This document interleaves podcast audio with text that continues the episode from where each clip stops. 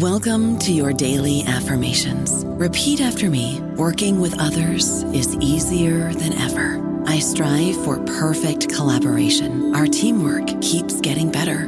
Yeah, affirmations are great, but Monday.com can really get you the teamwork you desire. Work together easily and share files, updates, data, and just about anything you want all in one platform. Affirm yes to start or tap the banner to go to Monday.com. Land Casino asking people what's the weirdest place you've gotten lucky? Lucky? In line at the deli, I guess? Aha, in my dentist's office. More than once, actually. Do I have to say? Yes, you do. In the car before my kids' PTA meeting. Really? Yes. Excuse me, what's the weirdest place you've gotten lucky? I never win and tell. Well, there you have it. You can get lucky anywhere playing at LuckyLandSlots.com. Play for free right now. Are you feeling lucky? No purchase necessary. Void where prohibited by law. 18 plus. Terms and conditions apply. See website for details. Hello, everybody. This is Marshall Poe. I'm the editor of the New Books Network, and I'd like to tell you that we have a new and improved website. It has two new features that we think you'll love. One of them is a vastly improved search engine so that when you type in keywords, you'll get a bunch of episodes really quick. The other is the ability to create a listener account. And in that listener account, you can save episodes for later listening. So you can create a kind of listening list. We think these features are neat and we think you'll enjoy them. Please visit the site today. Welcome to the New Books Network. Hello and welcome uh, to New Books in Economic and Business History, um, a podcast channel on the New Books Network. Um, I'm Ghassan Moazzin, an assistant professor at the University of Hong Kong uh, and one of the hosts of the channel. Uh, today, I'm very happy to uh, welcome to the podcast uh, Professor uh, Michael Schiltz, who is an associate professor at Hokkaido University and we'll be talking uh, about his new book, um, Accounting for the Fall of Silver Hedging Currency Risk in Long Distance Trade with Asia, 1870 to 1913, which recently came out with Oxford University Press. And it's a fascinating study of the financing of global trade in the late 19th and early 20th centuries. Uh, so, Michael, welcome uh, to the New Books Network. Oh, good evening. No, thanks for taking the time. Uh, so, as usual, I was wondering whether we could uh, start uh, with you telling us a bit about how you actually came to write the book uh, and how you came to write about and work on, on this particular uh, topic. So, um, the book was is a follow up of my first book um, about um, Japanese financial advisors to the colonies and to regions under Japanese influence. Um, so it's not just Taiwan, but it's obviously also uh, and Korea, but it's obviously also China uh, in uh, within World War One, and afterwards Manchuria, the puppet state, right?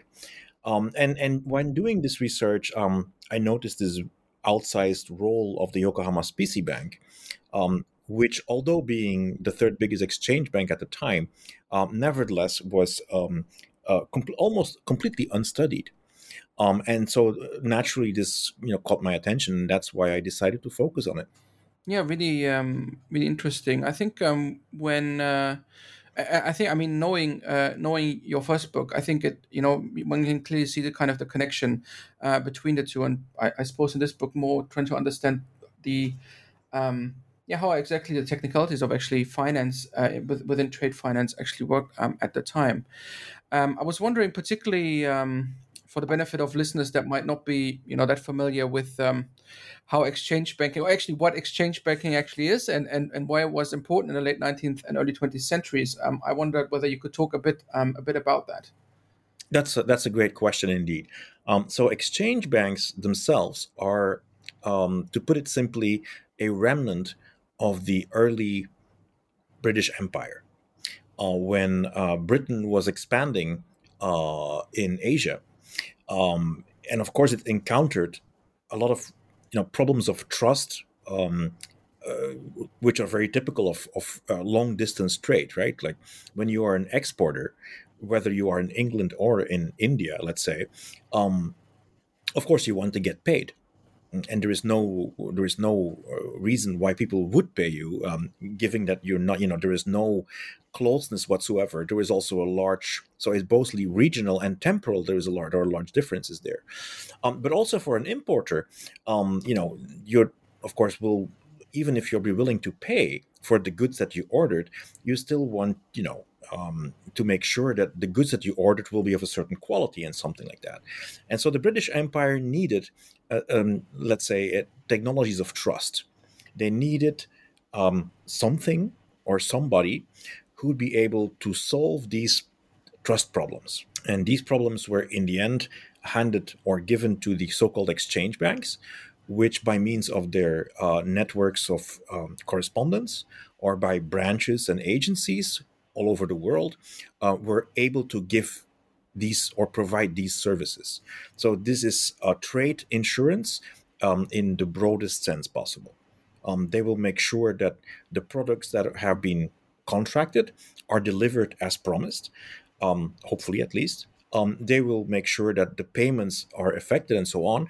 And by that means also, you know, sir, they, they solve a lot of liquidity problems, right? Like um, they they do away with many of the transaction costs that would um, arise in case their role or their existence would not be there. It, it is really interesting that you know this whole um, well the activities of exchange banking uh, of exchange banks and you know bills of exchange that uh, were often, obviously kind of the um, financial tool that that or yeah the means that that were used to uh, um, well to do a lot of that uh, financing of trade is really a topic that is not very widely understood or known, even though it's so key to understanding global trade. I mean, I I think so. I yes. um, yeah, whenever I tell my students about and I show them a bill of exchange from the late 19th century, they have no clue what um, what that actually is. Even though, yeah, it is so so uh, so central to uh, you know understanding how the you know global economy at the time um, actually worked.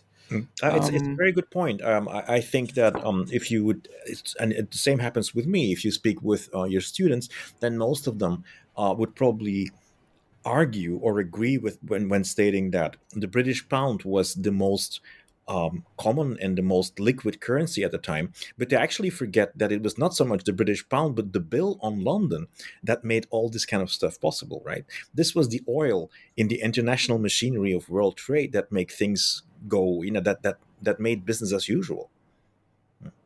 Yeah, exactly. Yeah.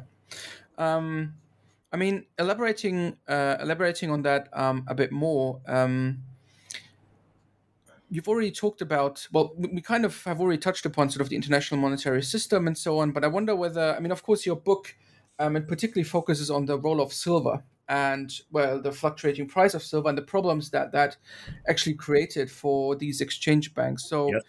Could you talk a bit about what is the role of silver in the international monetary system at the time? And why why is the silver price fluctuating? And what you know what what is the problem of that? Or what that was the problem that that basically causes? Yeah okay thanks. Um, this is indeed very important because we have to distinguish between two periods here. Um, first of course is the period before 1871 um, and this has been for a long time quite a bit of a puzzle. Uh, so um, at the time the world was on different monetary standards um, there was Great Britain being on the gold standard. Um, there were countries like Germany on the silver standard, and there was countries like France, which were bimetallic, right? So they had both. They had like a, a legally stipulated ratio between uh, gold and silver. Okay. Um, now, what is what was not clear for a long time is why the gold silver par was so remarkably stable at the time, and this was actually uh, looked at and and uh, explained by uh, by the economist Marc Flandreau, who had a hint of um, uh, Milton Friedman, um, tried to see whether it was maybe France or the bimetallic countries, but especially France, that stabilized the price of silver vis-a-vis gold. Okay, um, and he discovered that there was indeed a relationship, uh, and the relationship is mostly in the times of the uh, in times of the uh, the bullion price of both gold and silver. Um, that in the metallic countries, you know, because they could arbitrage between uh, I mean, they, they between the, the the, the cheapest metal at the time, uh, they uh, they took care they took they took care of the fact that you know um, the silver gold price returned to some kind of a, a, stable, more or less stable ratio. It was only fluctuating, let's say, in a band or something like that. Uh, and that made it remarkably stable. But this changes um, as soon as um, Germany defeats France uh, in the uh, Prusso uh, the Franco-Prussian War of 1871, uh, when Germany decides to use the indemnity to go on gold um, for whatever reason, right? Like there is a lot of speculation about that. Mm, they may already have seen an increased um, uh, uh, level of trade with Great Britain, or they may have opted to um, increase that um, that that trade with Great Britain. But in any case, so when they when they go on silver, um, this sets off a process with which French policymakers are not very happy, and they will soon um, limit and later completely cancel or make impossible um, that silver uh, can be monetized. Uh, and when they do that, this band collapses. This stable band of gold silver prices collapses. Um, and this, of course, poses, poses enormous problems for um, a lot of actors involved. Um, because there is no, um, you know, no, no, no center or no uh, arbitrageur of last resort anymore. Um, those actors will have to, you know, solve this pro- these problems themselves, and it turned out to be remarkably difficult. So, as you also know, um, quite a few of the most famous institutions at the time, and I'm talking about the Oriental Bank, of course, um, they simply went down. You know, they, they couldn't handle, uh, uh, you know, this this the gyrations of, of the gold silver ratio, um, and it took um, more or less a decennium uh, for a bank, let's say like uh, HSBC, because they were in the forefront of this, um, to come up with a way of hedging um, silver risk um, and and uh, building a completely new way new way of financing trade between Asia and the West. Yeah, thank you. And and I'm gonna come in a second to uh, well what these banks actually did to to um, as you argue in your book to to um, to hedge against um, the fluctuations in the silver price. But um, before that, I wanted to um, well I wanted to highlight one thing or, or ask you about one thing because I think that's particularly well, it's one of the many facets that are really interesting about about your book is that um, you of course work with the archives of the uh, Yokohama Specie Bank. You've touched a bit already about, about the uh, on the Yokohama Specie Bank, but maybe you could talk a bit well about the bank and also particularly about the archives, how you came to well, actually how to how you came to use them and how you used them uh, in the book. Oh, the, the the second part of the question is actually the easiest part um, because they had they coincide with a very simple um, professional move of myself when I um, relocated from Belgium to the uh, University of Tokyo. Um, I happened to find these archives. They were basically located almost 50 meters from my office there, um, in the uh, rare records material, rare, records reading room, or something. I believe it's called in English, um, and they were there. they had been inherited uh, from the uh, Tokyo Ginko, the Tokyo Bank, which was in itself uh, the follow-up of the Yokohama Specie Bank. So this uh, this demands a little bit of an explanation, I think. The Yokohama Specie Bank, because it was such an important element in Japanese imperialism, was um, basically abolished by the occupation authorities after World War II. So the bank had to uh, to clean itself up. It was reborn as the Bank of Tokyo, and it uh, was like that for a long time until, of course, Japan in the 1990s, this is not the 1890s, but the 1990s, um, you know, uh, discovered or, or had this experience with the, the famous bubble. And when the bubble burst, this led to um, a lot of bank amalgamation. Um, and when uh, this is also a process I wasn't um, aware of, but when uh, a smaller bank is being absorbed by a larger bank, this mostly results in the archives being um, destroyed. Um, now, when this happened, um, that word of word reached um, a few researchers at the University of Tokyo, and because of the role of this Yokohama Specie Bank in, in Japanese economic development, they decided um, that the University of Tokyo should become the host of these archives. They were in a complete disarray because of well, you're living in Asia as well, because of humidity and so on in Asia. Um, lots of these archives were um, had been rotting uh, or were uh, destroyed um, uh, again, I mean, they were they were not actively being destroyed, but they were destroyed by by you know the elements. Uh, uh, and and um, when the university received them, they had to be completely reordered. And only late, I mean, I'm talking about the early 21st century, did researchers start a, a project to um, microfilm these. And I was just happy to find them at a time that um, I had some money from a European grant, which I could use for my helping in microfilming. So I was given access to the archives, and and basically that's it. So I, I used the um, so-called flow of funds data that were complete for the period between 1870 um, and um, 1908, I think. But I only used the ones from the 1900s because that's when the the bank reformed itself, um, and when um, uh, the whole bank network was was reordered. Um, and I used these archives, and it you know uh, was fortunately able to make sense of it. Yeah, exactly. I think that's. Um, I, I, mean, I, th- I think I should just stress how how um, you know how rare it is actually to have such archives of well, I think of a business in general, but but certainly of exchange banks. It's not um, that common. Um, as you say, I think there are many things in well, many of these banks are not around anymore, of course, and that means that often their archives are also not around anymore. And so, um, yeah, it's very fortunate that that uh, these uh, these archives are still are still there and can be used by historians. Mm. Can I um, ask one? Uh, can I just add one little thing there? Um, sure. So to make to, to make your point even more uh, more prescient, um, the archives of the Oriental Bank itself were destroyed at the time of its bankruptcy. Um, um, this had this had the same thing happened with um, uh, f- uh, French banks, uh, with the Comptoir d'Escompte, for instance. They also were destroyed. Um, unfortunately for us, the HSBC, of course, well, the HSBC, not unfortunately, the HSBC, of course, survives. But unfortunately for us, a part of its archives was destroyed during the Japanese occupation of Shanghai. And you see that there are actually only very, very few exchange banks for which we have um, uh, a level of detail that could be used to reconstruct the financial technologies um, that they used um, when doing when when doing their businesses. Hmm.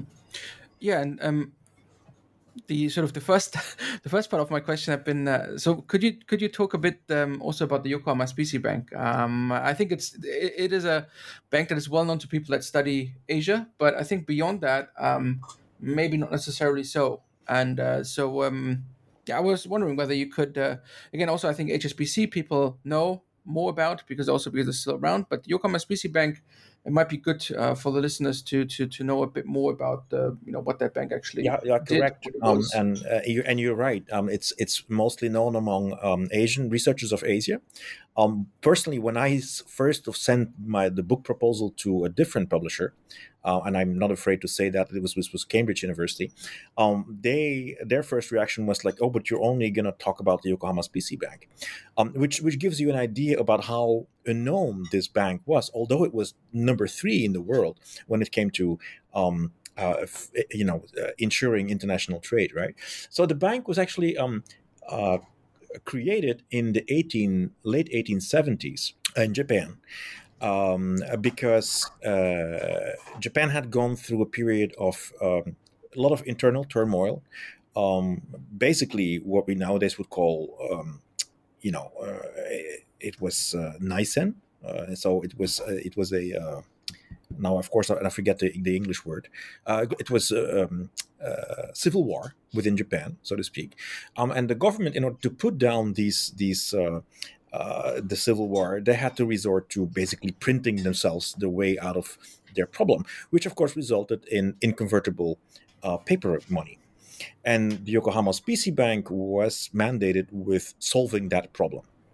Um, first of all, they made a big mistake. They thought the solution was by, uh, you know, basically pushing more silver out there, whereas the the real the good reaction would have been to contract the the uh, the money supply or the, the paper supply.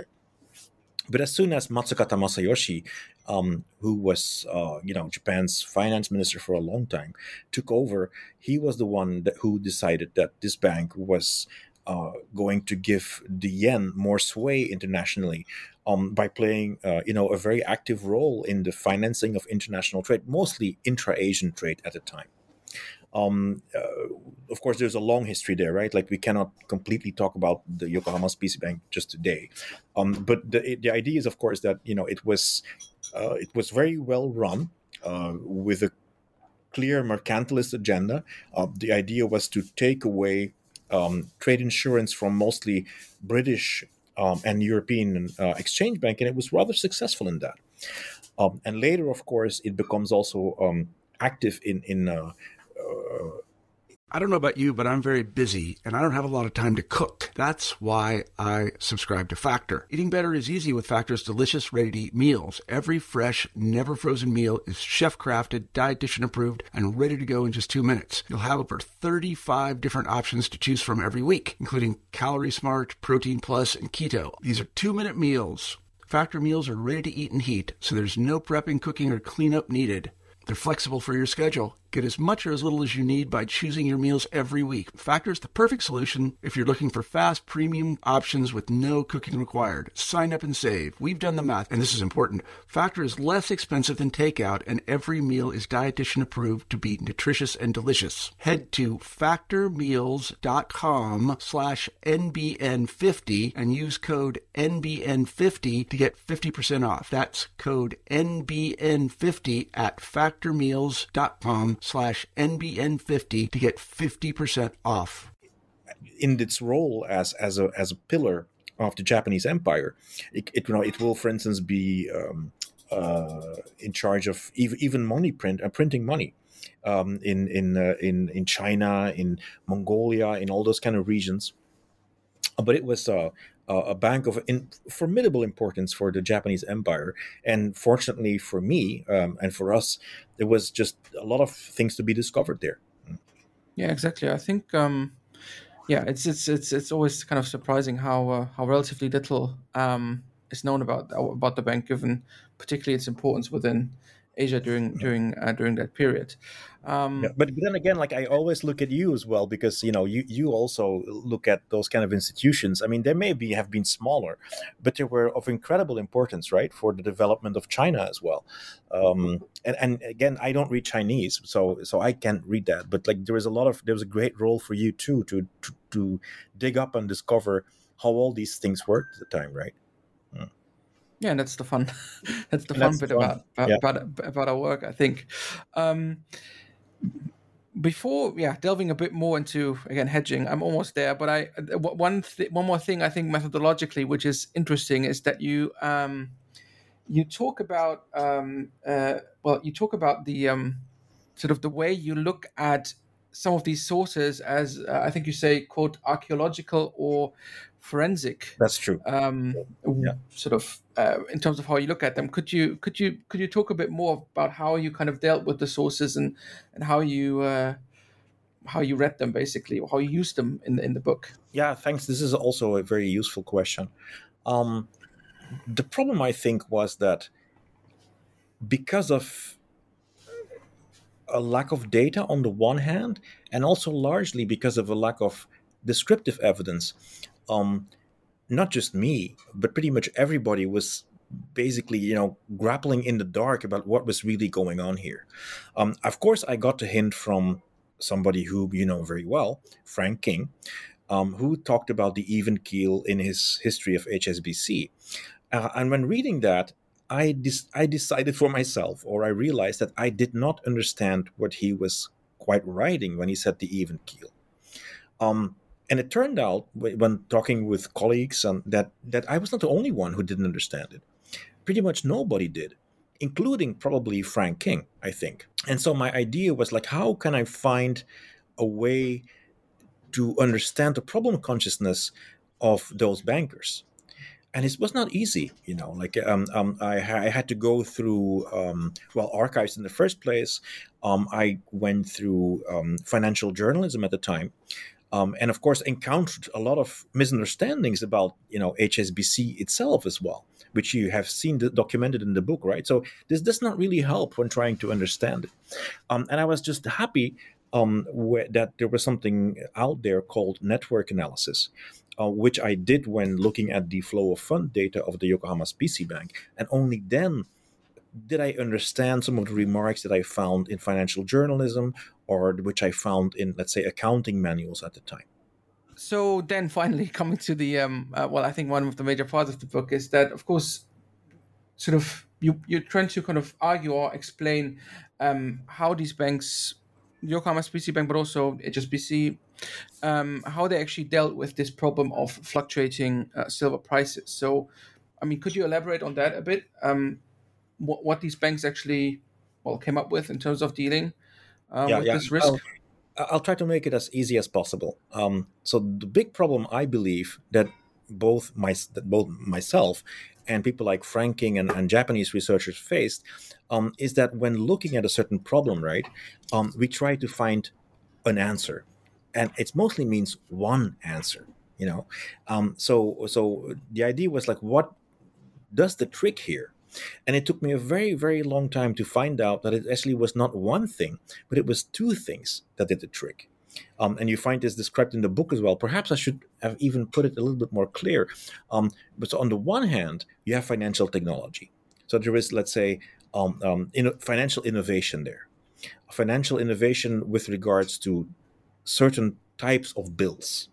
Okay, um, I don't think it makes a lot of sense to talk about what exactly this happened because it's sometimes a bit complicated. So let's not do that.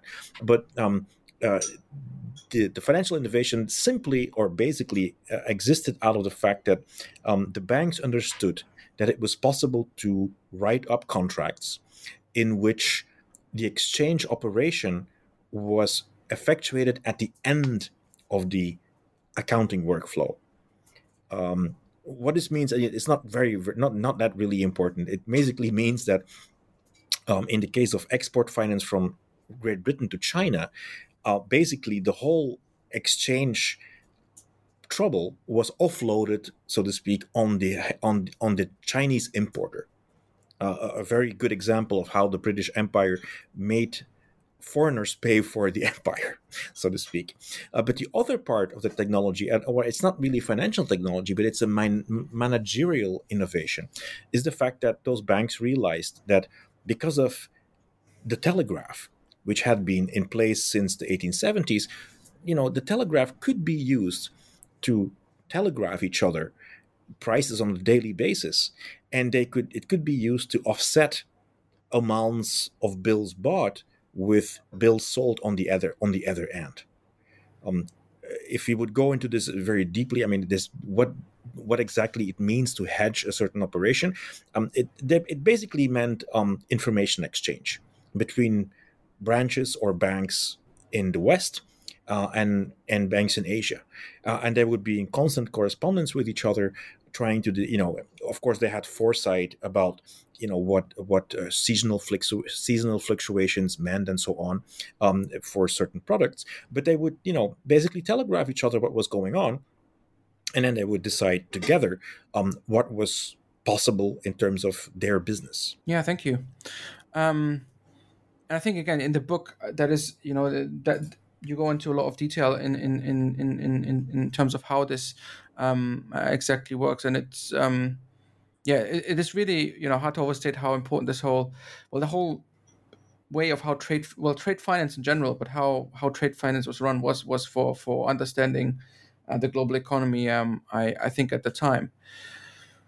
Probably a final aspect that I, I want to touch um, upon is um, in the particular case of Japan Mhm. um, and the Yokohama Specie Bank, what the I mean, of course, Japan then later follows the the, the German Empire or Germany and, and also goes on the gold standard. Um, what that actually, um, what kind of well, maybe first of all, of course, um, um, you know, you might want to talk a bit about, or you could, if you, if you if if you don't mind, talk a bit about why Japan uh, decided to go on the gold standard, um, but then also what kind of impact that had on the Yokohama Specie Bank. Uh, you wait, so, so first of all, to answer your first question, um, this is a very interesting topic in financial history, and it's one of the very few um, episodes, I believe, in Asian financial history that really made it into the West, thanks to our um, friend Matsukata Masayoshi, whom I mentioned uh, earlier. Um, he was responsible for writing several reports in English about why Japan decided to go on the gold standard and how that process worked. So this has resulted in f- several papers, one of which is I wrote myself. Um, um, uh, and again, it's not quite a decided thing, but I believe that Japan or Matsukata Masayoshi took Japan on the gold standard as some kind of an insurance policy. Uh, so it was not so much um, to get, let's say, on, on a, an optimal deal when it came to foreign lending or when it came to uh, expanding its trade base, um, it was more, let's say, um, a way against insuring against something that even was even worse. Um, for instance, what nowadays we call sudden stops or something like that, like being cut off of capital flows from uh, from the international center. So that was my idea about why Japan adopted the gold standard. How this affected the the, uh, the Yokohama Specie Bank, of course, is and I'm happy that uh, this, I mean, you clearly read the book very well. Uh, thank you for that. Um, is obviously that was very upsetting for the bank. So suddenly you, you go from a silver standard country dealing mostly with Great Britain as a gold standard country to two gold standard countries dealing with each other. But obviously, Japan, um, and I'm not arguing that, you know, um, uh, geography is destiny or something like that. But still, you know, it's it's a country within Asia, and it had a very important trade base within China, which never really went onto the gold standard. Well, actually, never went to the gold standard. Um, so the, the, the bank would had had to adopt its uh, strategies. Um, what it mostly means is that it's going to go also because of the um, it's it's large its growing network of branches is going it's going to cluster several branches by region um, and it's kind going to try and offset costs of trade insurance by looking at what is possible within these diff- the different regions um, from a social network or a network analysis perspective this proved to be not always easy to model or, or like to or, or even to uh, to get into graphs when I was writing the the book, but it, it worked. So hmm. yeah, no, thank you. And um, I mean, people can see that again. See that uh, uh, in in a lot of detail in the book. Um, I think. Um, well, Michael, we've already taken up um, quite a bit of your time, but I think, um, as usual, before before we close, I, I wanted to ask you. Um, you know, you've written the book, um, and uh, the book is done, but uh, we are, of course, very interested to, to know what, what you're working on now. Whether um, you know it's something related to the book or something completely different. Um, so I wonder whether you could tell us a bit about that. Yeah, well, thanks. Um, uh, I'm also going to look at you because you also finished your own book uh, very recently. So you probably know that when you finish a book, it's always it creates some kind of an emptiness, right? Like, um, uh, so so so what now kind of feeling. Um, and uh, on the one hand, I'm kind of lucky because I'm working with, um, uh, or at least I'm in in touch with a, a, few Japanese researchers who are themselves interested in looking at a few other um, uh, still remaining archives. I'm talking about the archives of the Chartered Bank, for instance. And I have received these. Um, I'm very grateful for that. And I'd like to work with these things as well. So that's one of my projects. Another one uh, is quite different. Um, I got interested in, in uh, because of my interest in, in uh, actuarial science and, and accounting. I also got interested in um, uh, the history of, let's say, statistics uh, in Asia uh, and especially the history of probability theory, um, which is uh, a kind of an amazing thing. Like this is something that seems to be on um, the exclusive terrain of uh, Europe, mostly European mathematicians um, from the Renaissance. Um, but of course, of course, they entered Japan during the Meiji Revolution, and I'm maybe I may want to look have a look at that as well. Um, I was wondering maybe like whether you knew anything about probability theory in China, for instance, but I guess it's the same story. I, I think it's really much much of a European history there, um, that and and the, the consequences of which remain to be explored. You know. Well, I think both of um, yeah both both projects sound sound great. So uh, uh, I look forward to um, yeah to to uh, hearing more about that in the in the future certainly. But uh, what remains for me to do then michael is to thank you again for for taking the time and i encourage everyone to uh, um, again have a look at the book. Um, and uh, yeah as i said out from uh, oxford university press uh, so you can you can find it in the usual places. So um, yeah thank you very much michael. I thank you